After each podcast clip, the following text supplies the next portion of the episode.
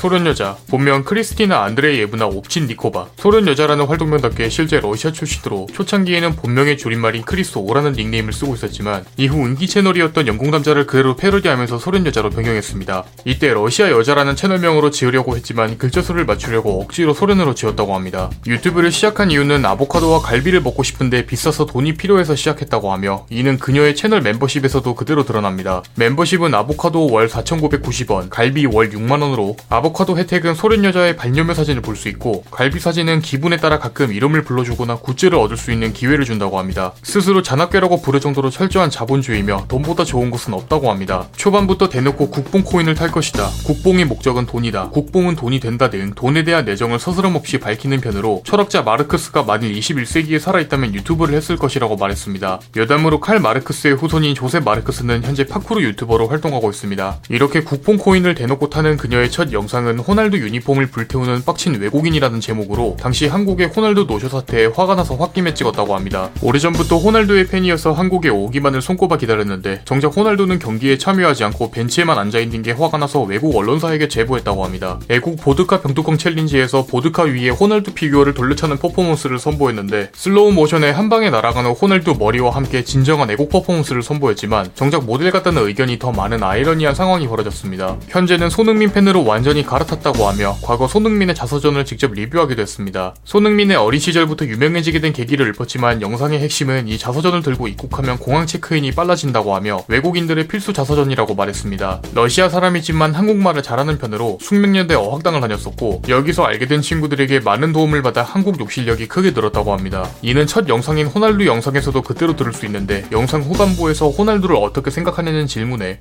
야, 패스. 호날두한테 마지막 한마디, 한마디. 러시아 노보시비르스크 대학교에서 동양학과를 전공했고 이때 동양 언어를 고르는 과정에서 한국어를 선택했다고 합니다. 러시아어와 다르게 문법과 발음 구조가 완전히 달라 배울 때 고생을 많이 했다고 하며 숙련자가 된 지금은 항공력이 상당히 찰지다고 합니다. 재생 목록이 특이한 편인데 이 중 잃어버린 러시아를 찾아서 격리시설 브이로그, 먹방을 제외하고는 이름과 상관없는 영상들이 대부분이고 이 중 잘 때 틀어놓으면 좋은 영상은 주로 긴 영상들이 포함되어 있으며 자고 있으면 광고를 풀로 볼 수 있어 일부 영상은 상관없는 이미지를 넣어 시간을 일부러 늘려놨습니다.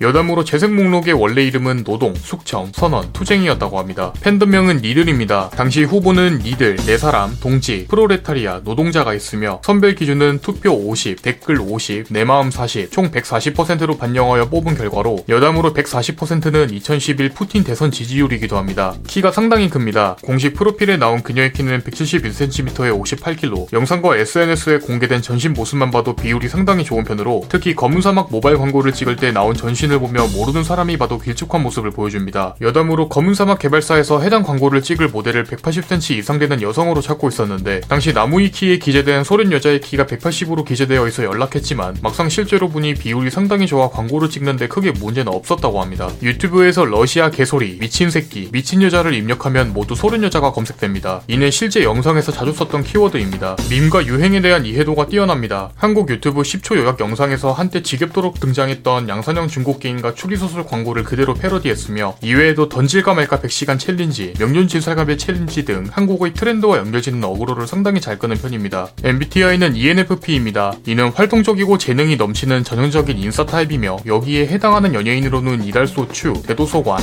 오킹 등이 있습니다. 참고로 편집자의 MBTI는 INTJ로 ENFP와 최고의 궁합을 자랑합니다. 소련 여자 티셔츠를 판매하고 있으며 이름은 각각 금속과 반사, 가격은 둘 다 34,900원으로 네이버에서 러시아어로 적힌 사업체에서 판매하고 있으며 이를 구글 번역기로 돌려보면 반지하라는 뜻을 가지고 있습니다. 티셔츠에 적힌 문구는 깎아주세요와 도와줘, 길을 잃었다라는 뜻으로 러시아 여행 시 손쉽게 할인 혜택을 받거나 현지인들의 친절과 호의를 느낄 수 있는 기능성 티셔츠라고 합니다. 또한 이론적으로 반품이 가능하며 염따가 만든 티셔츠보다 100원 저렴하게 팔고 있습니다. 일침을 잘 날리는 것으로 유명한데 세게 한마디 해달라는 고삼에게 문과는 유튜브가 답이라는 말을 전했고 자신의 컨텐츠를 비판하는 사람들에게는 개년이라는 시원한 욕을 달아주기도 합니다.